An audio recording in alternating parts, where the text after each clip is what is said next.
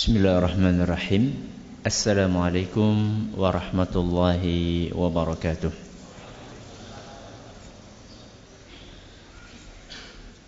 العالمين والعاقبة للمتقين ولا عدوان إلا على الظالمين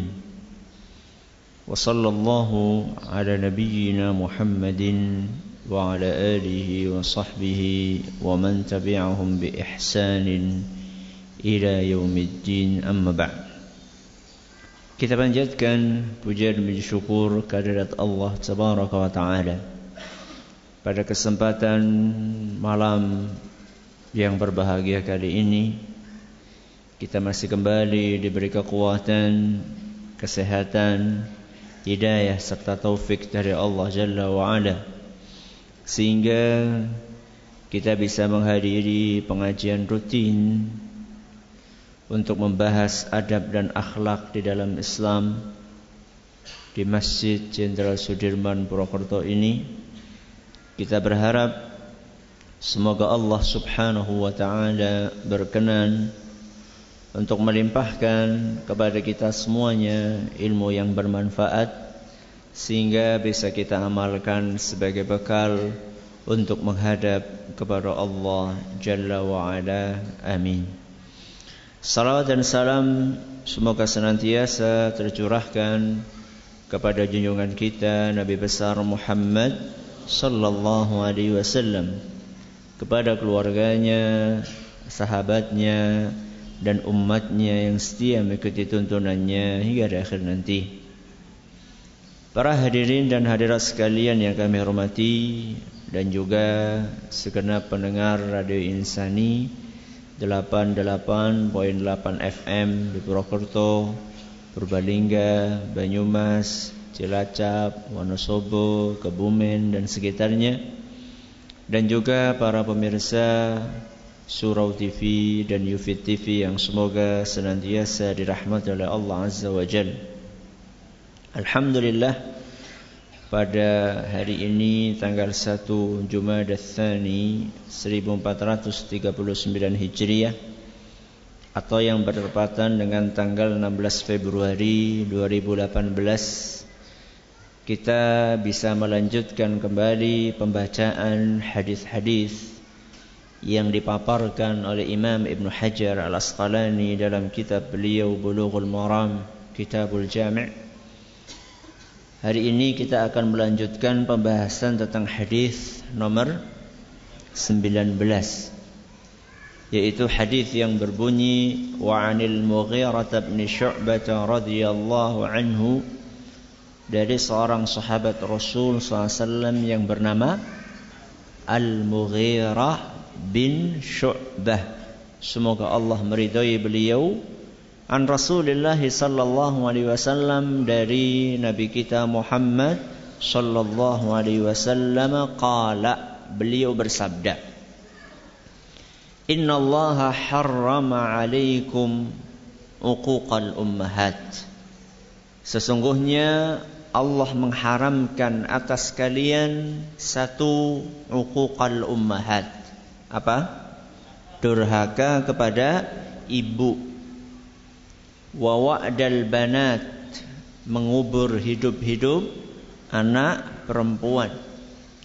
Wa man'an wahat suka meminta malas memberi.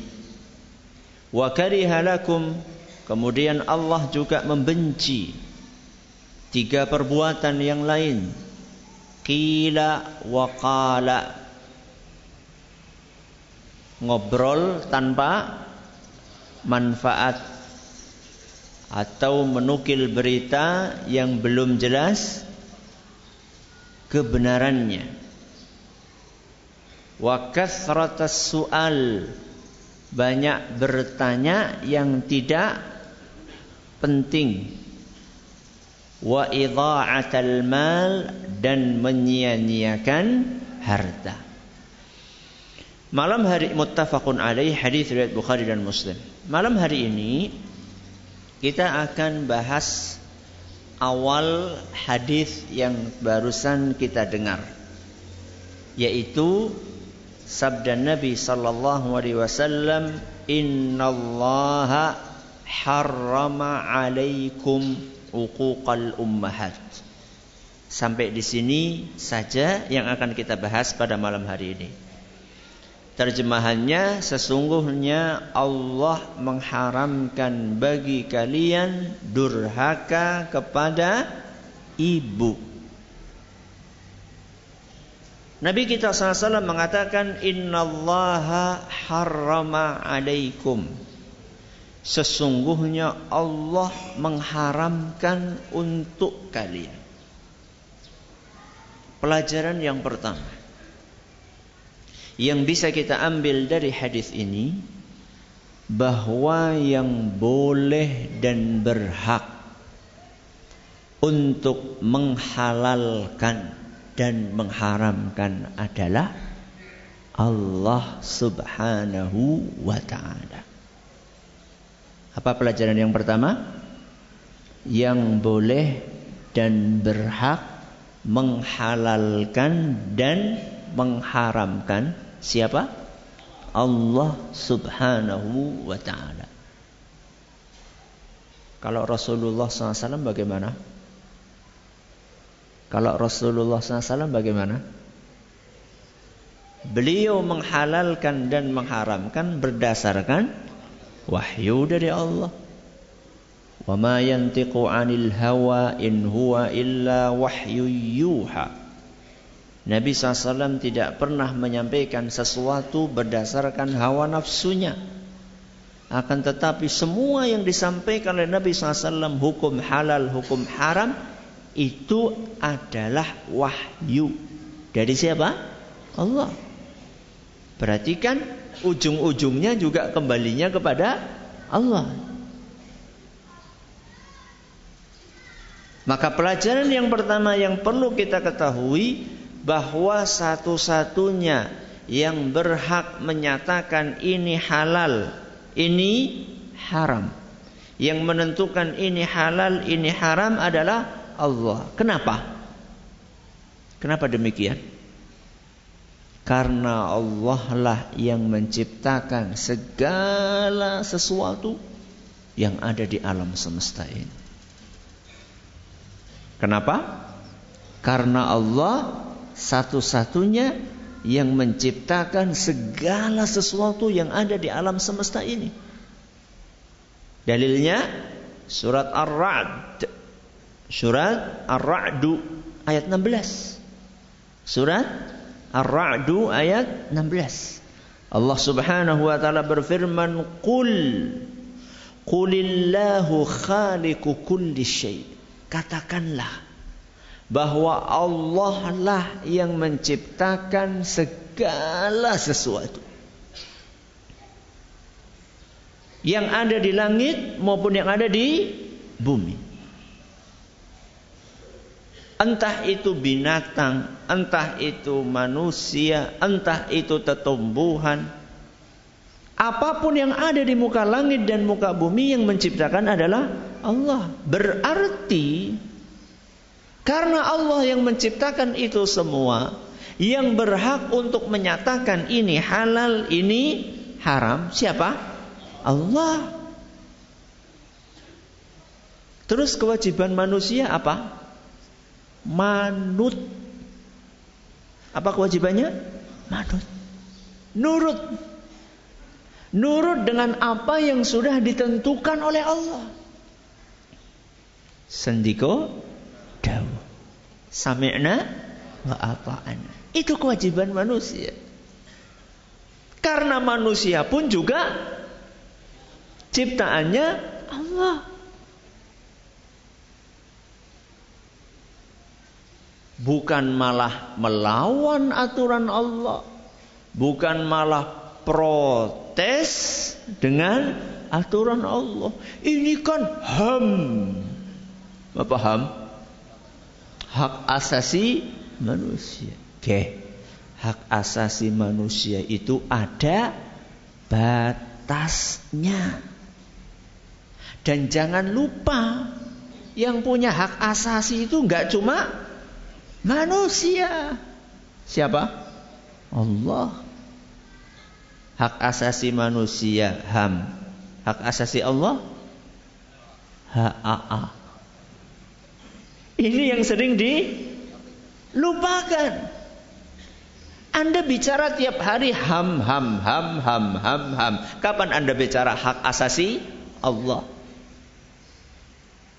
Menentukan ini halal, ini haram, itu adalah hak asasinya Allah, bukan manusia.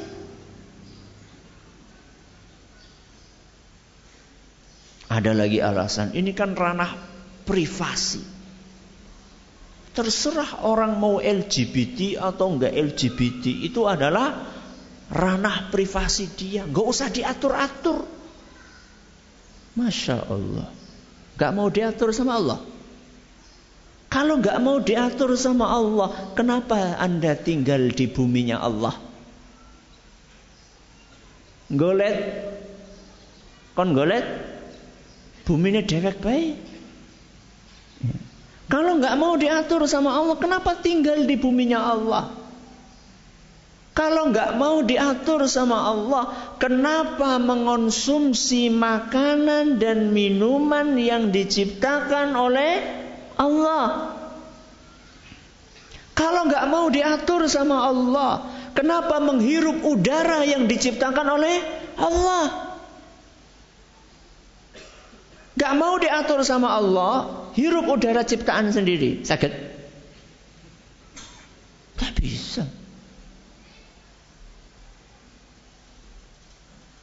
Inilah yang sering dilupakan oleh banyak orang. Dan Allah Subhanahu wa taala ketika membuat suatu aturan, ini halal, ini haram. Zina halal, nikah eh maaf kebalik. Zina haram, nikah halal. Dagang halal, riba haram.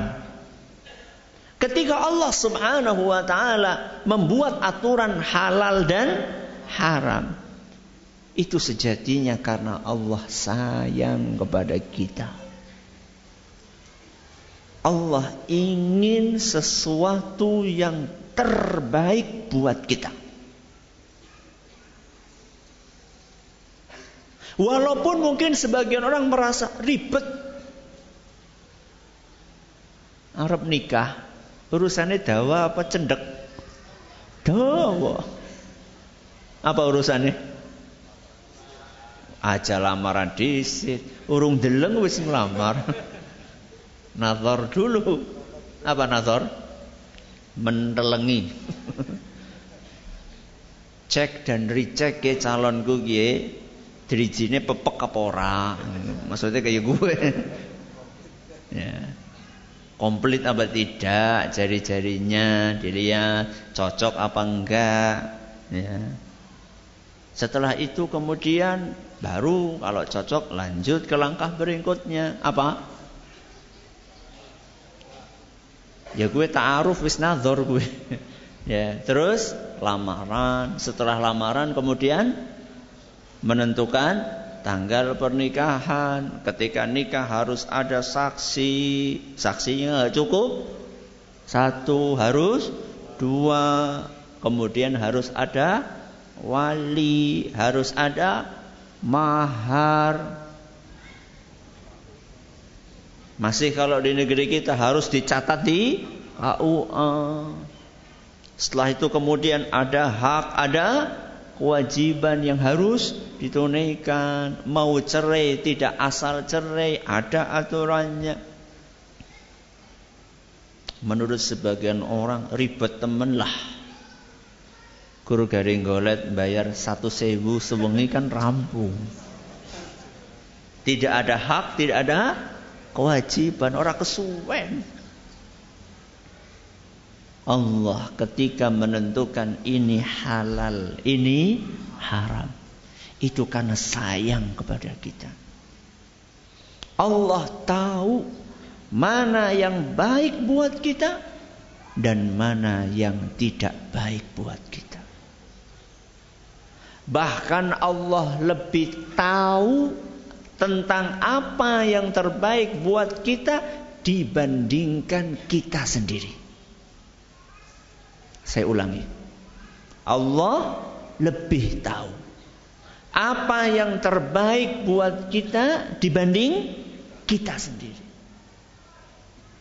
Jadi jangan pernah kita merasa lebih lebih tahu dibandingkan Allah.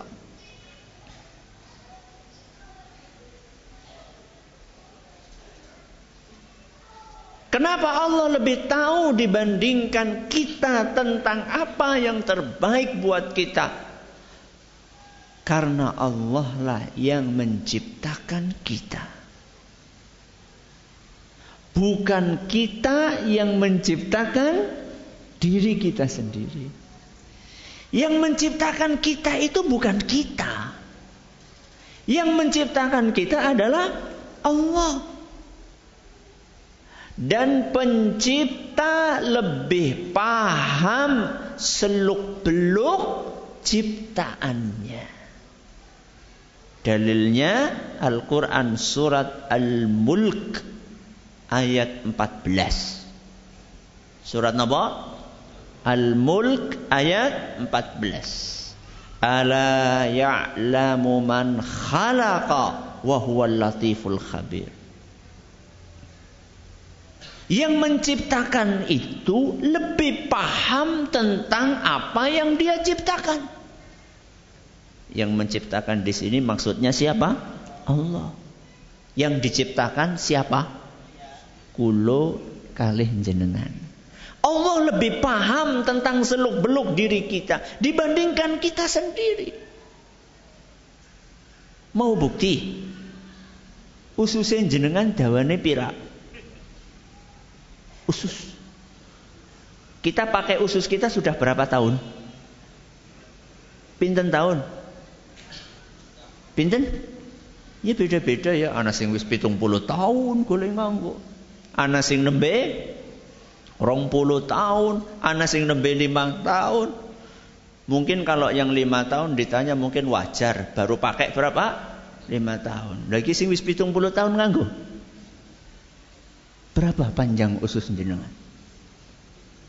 Padahal itu ada di perut kita. Ustaz apa yang gani datakan rumah sakit ngitung dawane usus? Ini menunjukkan bahwa kita ini lebih banyak tidak tahunya dibandingkan tahunya. Kenapa lantas kita jadi sok tahu? Bahkan ada sebagian orang ngatur Allah lah si kepriwe? Kok Allah diatur sama manusia? Ya Allah kudune kaya kiye loh. Subhanallah. Ada orang seperti itu? Ada orang seperti itu? Banyak. Ya Allah, jadi rezekiku siki seket ewu, kudune tulis satu sewu. Loh, yang mengatur itu Anda atau Allah Subhanahu wa taala. Bukan berarti kita nggak perlu bekerja, bukan berarti kita nggak perlu evaluasi atas pekerjaan yang sudah kita lakukan hari ini dengan harapan besok lebih baik lagi boleh, tapi yang menentukan akhirnya adalah Allah Subhanahu wa taala. Jadi Allah Subhanahu wa taala ketika membuat aturan ini halal, ini haram, itu adalah karena sayangnya Allah kepada kita.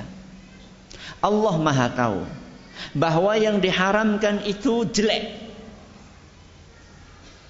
Allah Maha tahu bahwa hal-hal yang haram ini buruk. Allah Maha tahu bahwa hal-hal yang haram ini berbahaya. Allah Maha tahu bahwa yang haram-haram ini negatif. Makanya diharamkan sama Allah Subhanahu wa taala. Wa yuharrimu alaihimul khaba'is. Apa kata Allah? Wa yuharrimu alaihimul khaba'is dan mengharamkan hal-hal yang buruk itu Allah firmankan dalam surat Al-A'raf ayat 157. Surat apa? Al-A'raf ayat pinten? 157. Apa pun yang diharamkan oleh Allah buruk. Apa pun yang diharamkan oleh Allah jelek. Apa pun yang diharamkan oleh Allah berbahaya. Contohnya hadis yang tadi kita dengar. Inna Allah harrama alaikum uquqal ummahat wa wa'dal banat wa man'an wahad. Allah mengharamkan atas kalian tiga perilaku. Yang pertama durhaka kepada ibu. Yang kedua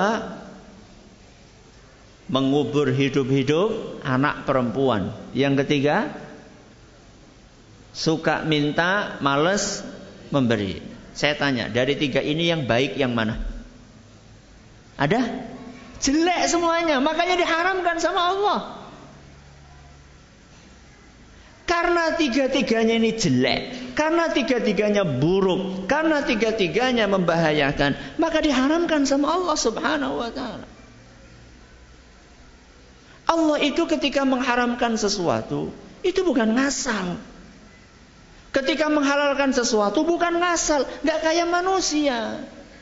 Manusia itu kadang-kadang bikin aturan, itu ngasal. Sing penting menguntungkan pribadi. Nggak peduli apakah itu merugikan, merugikan masyarakat umum nggak peduli. Sing penting wetenge dewek wareg udah wetenge kabeh, wetenge dewek wareg. Itu banyak orang bikin aturan seperti itu. Kalau Allah gak pernah bikin aturan seperti itu.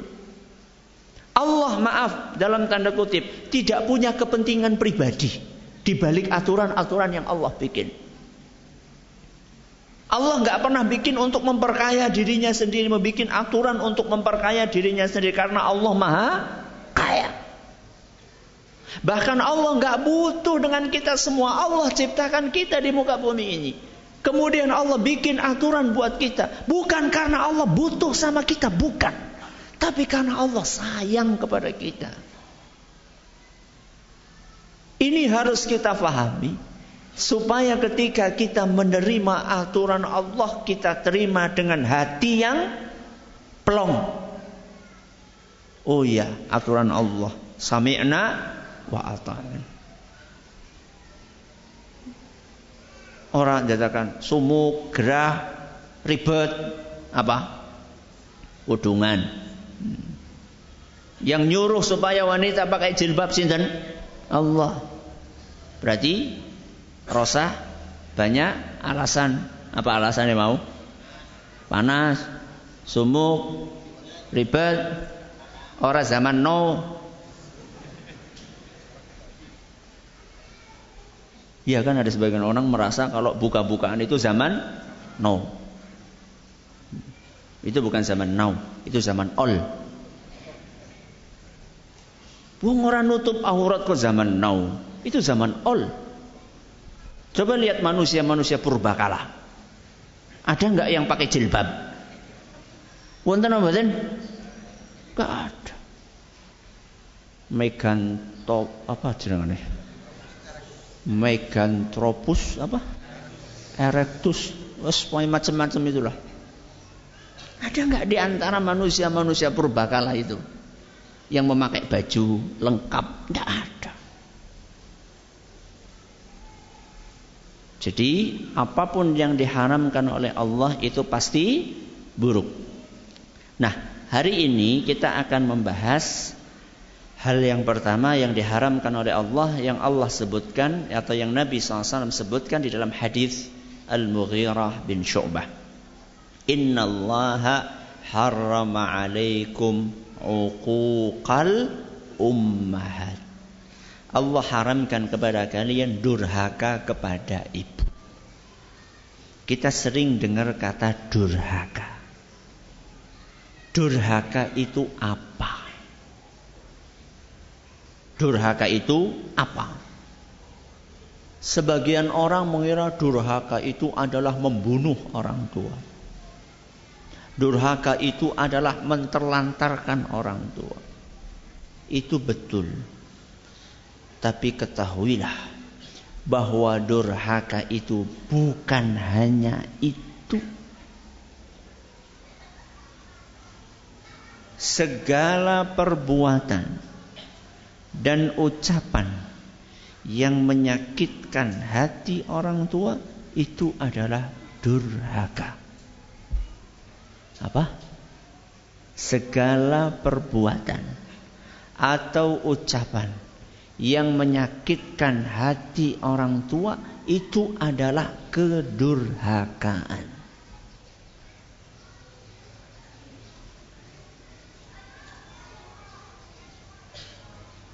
Makanya Allah kasih sampel di dalam Al-Quran Surat Al-Isra ayat 23 Apa?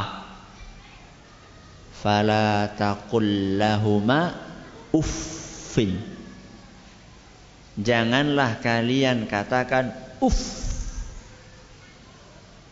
Apa sih uff?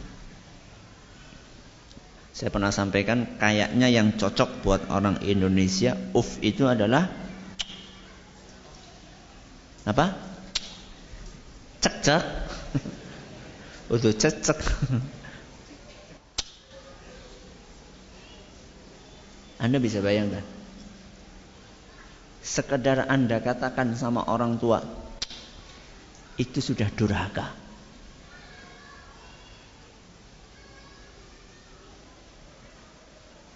Ada seorang ulama mengatakan, "Lau alimallahu syai'an minal uquqi adna min uffin laharramahu."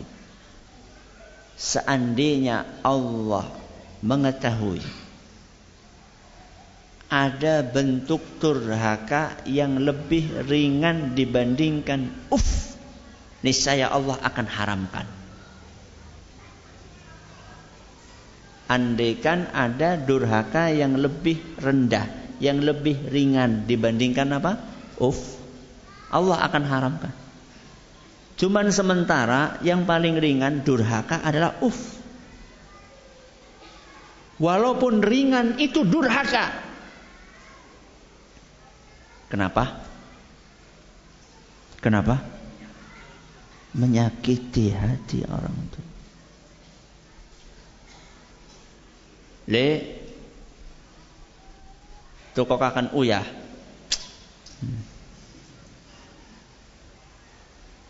Mangkat mangkat. Berangkat, tapi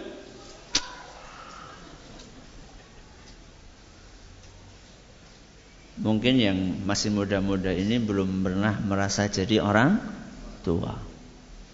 Ketahuilah anak-anak muda bahwa suara yang Anda keluarkan tadi itu itu menyakitkan. Kayak gue tok be. anda akan tahu ketika Anda jadi orang tua. Kalau nggak percaya tanya sama yang sudah pernah jadi orang tua. Nah, bapakku sudah nggak denger iki. Raut mukamu itu loh. Ya. Makanya tadi kan bukan cuma ucapan. Apa tadi? Perbuatan. Termasuk raut muka kita cemberut di hadapan orang tua. Melotot di hadapan orang tua. Apalagi sampai mengungkit-ngungkit pemberian kepada orang tua.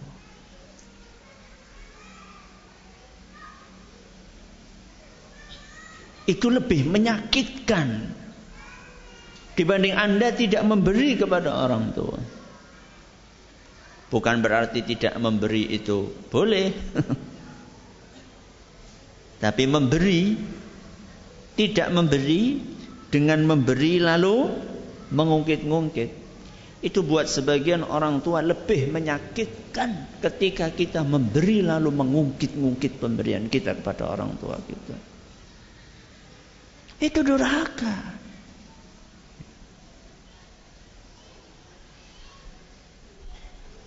Jadi jangan dipikir kita wah Insya Allah kayak saya ini rajin sholat ora durhaka orang. Kadang-kadang kita melakukan sesuatu yang tidak kita rasa, yang tidak kita sadari bahwa sejatinya kita telah durhaka kepada orang tua dan orang yang durhaka kepada orang tua tidak akan pernah beruntung.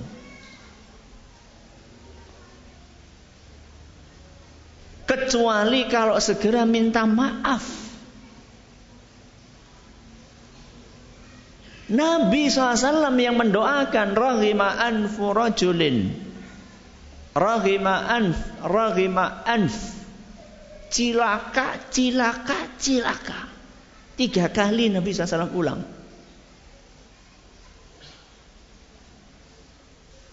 Buat mereka yang durhaka kepada orang tua.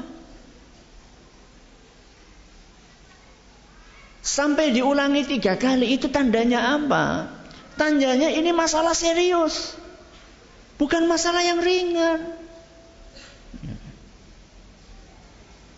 Malu jalan sama orang tua. Ada anak-anak seperti itu. Ah, ibu nggak gaul. Ketika acara wisuda, ya, duduknya jauh dari orang tuanya. Bapak ibu sana aja lah, aku malu sama teman-temanku. Bapak ibu ini pakaiannya katrok. Wong gunung, teman-temanku kan orang-orang anak-anak kota.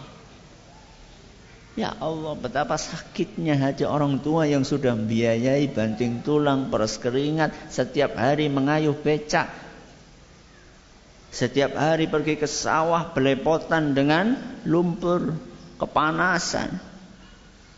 Ketika ingin melihat anaknya Dewi sudah kemudian disuruh duduk, bahkan kalau perlu gak usah masuk ke ruangan, nunggu aja di musola. La ilaha illallah. Ya. Termasuk menghalangi orang tua untuk melakukan sesuatu yang halal. Anda mungkin punya bapak atau ibu. Sudah meninggal pasangannya. Punya ibu, bapaknya sudah meninggal. Atau punya bapak, ibunya sudah meninggal. Kemudian pengen nikah lagi. Dan sudah ketemu dengan calonnya yang kira-kira baik agamanya, akhlaknya baik. Dihalangi. Kemudian hati ibu sakit atau hati bapak sakit karena dihalangi oleh anaknya sendiri untuk menikah, itu bisa jadi masuk dalam kategori durhaka kepada orang tua. Lah Ustaz, sudah tua mau apa lagi? Nikah itu bukan hanya urusan ranjang. Nikah itu bukan hanya urusan hubungan biologis. Nikah itu adalah masalah ketenangan dan kedamaian jiwa. Makanya kan ayat yang sering dibaca dalam pernikahan apa? Uh, apa? Sakinah mawadah romah apa ayatnya?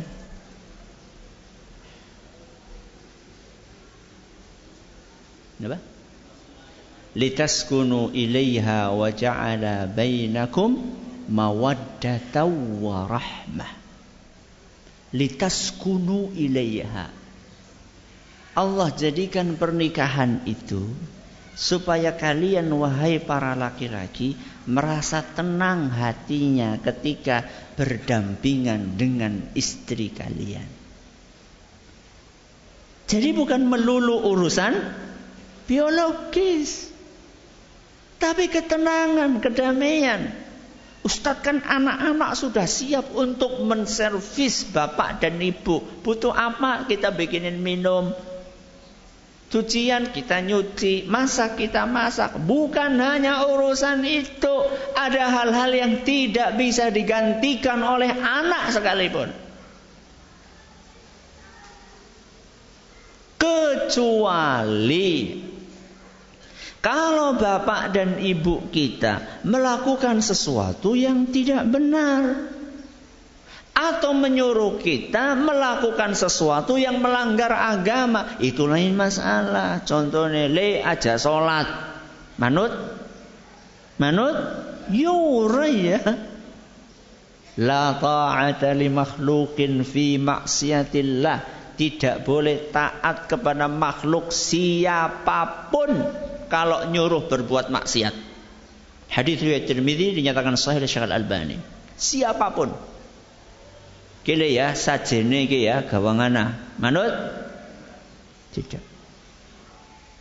Allah di dalam Al-Qur'an surat Luqman ayat 15 berfirman, "Wa in jahadaka ala an tusyrika bi ma laysa laka bihi ilmun fala tuti'hu."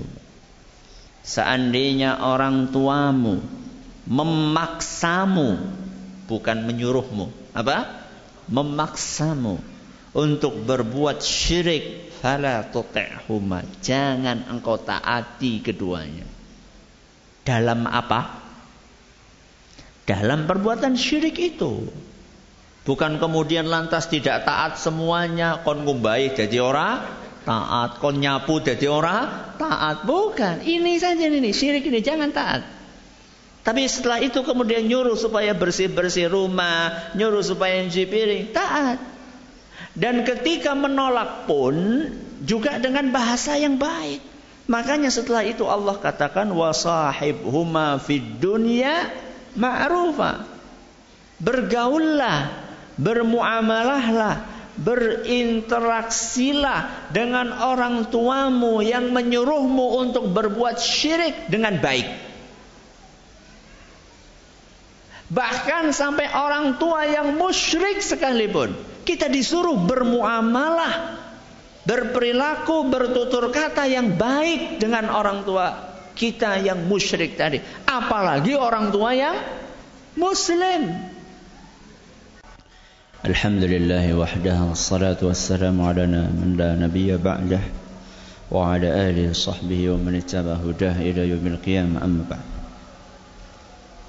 Nabi SAW mengawali hadis tadi dengan bersabda Inna Allah harrama alaikum uquqal ummahat Sesungguhnya Allah mengharamkan atas kalian durhaka kepada ibu Pertanyaannya Kalau durhaka kepada bapak gimana? Boleh atau tidak boleh? Pak, durhaka kepada bapak boleh atau tidak? Tidak boleh. Kenapa? Karena hadis lain yang diriwayatkan oleh Imam Bukhari dan Muslim juga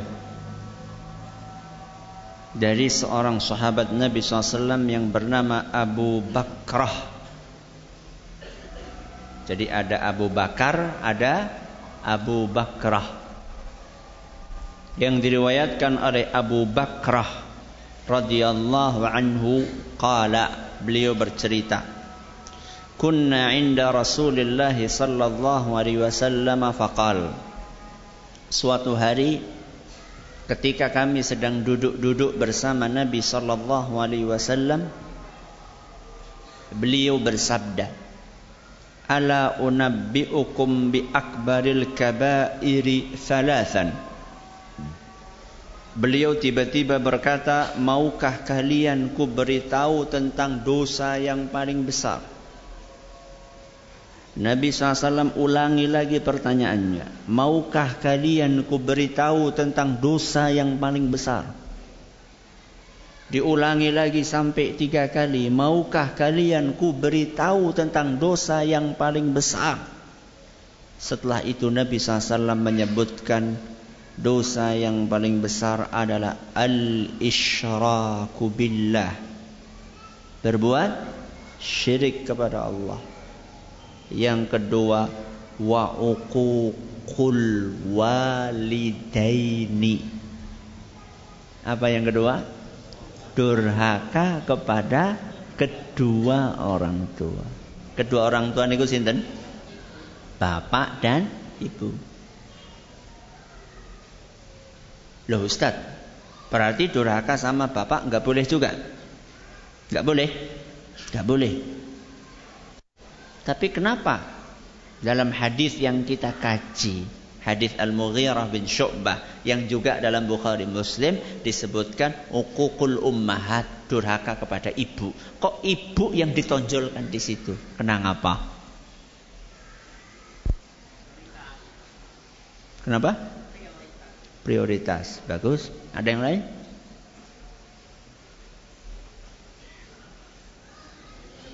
Ibu lebih utama. Bagus. Ada yang lain? Gimana? Ribet?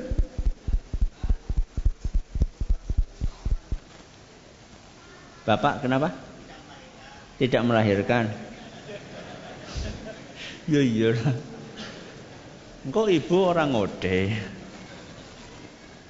Satu. Kenapa kok yang ditonjolkan ibu? Satu. Karena yang lebih sering didurhakai itu ibu. Apa? Alasan yang pertama, yang lebih sering didurhakai ibu. Kenapa? Karena fisik wanita lebih lemah dibandingkan fisik laki-laki. Anak itu lebih takut sama bapak apa ibu? Ngaku. Bapak. Justru karena kelemahan fisik ibu itulah banyak anak yang kemudian lebih berani kepada siapa? Ibu. Mulanya jaluk sanggup mengsapa? Ibu nih padahal sing ngode siapa? Bapak. Baru lihat kumisnya bapak aja udah gak berani. udah dilinting lagi Itu alasan yang pertama. Kenapa kok ibu yang ditonjolkan? Alasan yang pertama, karena yang lebih sering didurhakai itu ibu. Makanya Nabi SAW tonjolkan ibu. Karena tahu yang paling banyak didurhakai itu ibu dibandingkan bapak. Alasan yang kedua, karena dosa durhaka kepada ibu lebih besar dibandingkan dosa durhaka kepada bapak. Apa alasan yang kedua? Karena dosanya durhaka kepada ibu lebih besar daripada dosa durhaka kepada bapak. Berarti dosa durhaka kepada bapak besar atau tidak? Besar. Tapi lebih besar dosa durhaka kepada ibu. Karena lebih besar itu makanya Nabi SAW wanti-wanti. Ukukul ummahat durhaka kepada ibu. Awas hati-hati. Itu dosanya gede banget.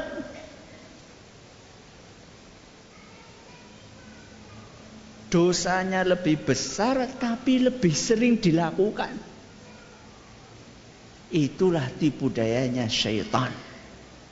Maka waspada. Buktinya dosanya lebih besar karena haknya ibu lebih besar dibandingkan haknya bapak. Hadis yang pernah kita bawakan, hadis riwayat Bukhari dan Muslim, ketika Nabi SAW ditanya siapakah orang yang paling berhak untuk saya bekteni, ummuka. Apa umuka ibumu. Terus ibumu. Terus ibumu. Baru bapakmu. Tiga kali berarti itu menunjukkan bahwa haknya ibu itu lebih besar. Maka mendurhakai ibu dosanya lebih besar karena haknya ibu lebih besar dibandingkan haknya bapak.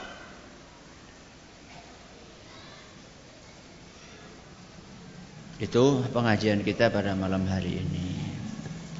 Jadi poin-poin terpentingnya Nabi SAW katakan Innallaha harrama alaikum. Allah haramkan kepada kalian Berarti pelajaran pentingnya yang berhak Mengharamkan dan menghalalkan adalah Allah. Kenapa? Karena Allah lah sang pencipta segala sesuatu di alam semesta ini durhaka kepada ibu. Apa arti durhaka tadi? Setiap perbuatan dan ucapan yang menyakitkan hati orang tua.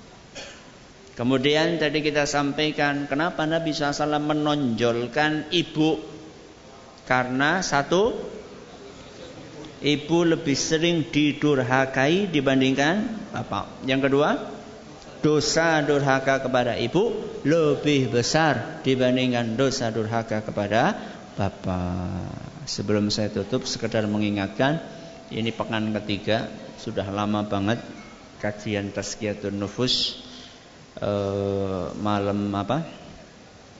Malam Ahad ketiga di masjid 17 depan rumah sakit Kriatri. Ini pengajian rutin kita seharusnya seharusnya rutin. ya, insya Allah besok ada, kalau tidak ada halangan. Kemudian juga besok Sabtu, Ba'da Subuh, pengajian fikih Asma'ul Husna di Masjid Agung Baitus Salam Purwokerto Ba'da Subuh. Insya Allah. Terima kasih atas perhatiannya. Mohon atas segala kurangannya. Kita tutup dengan membaca Subhanakallahumma wa bihamdika أشهد أن لا إله إلا أنت أستغفرك وأتوب إليك. والسلام عليكم ورحمة الله وبركاته.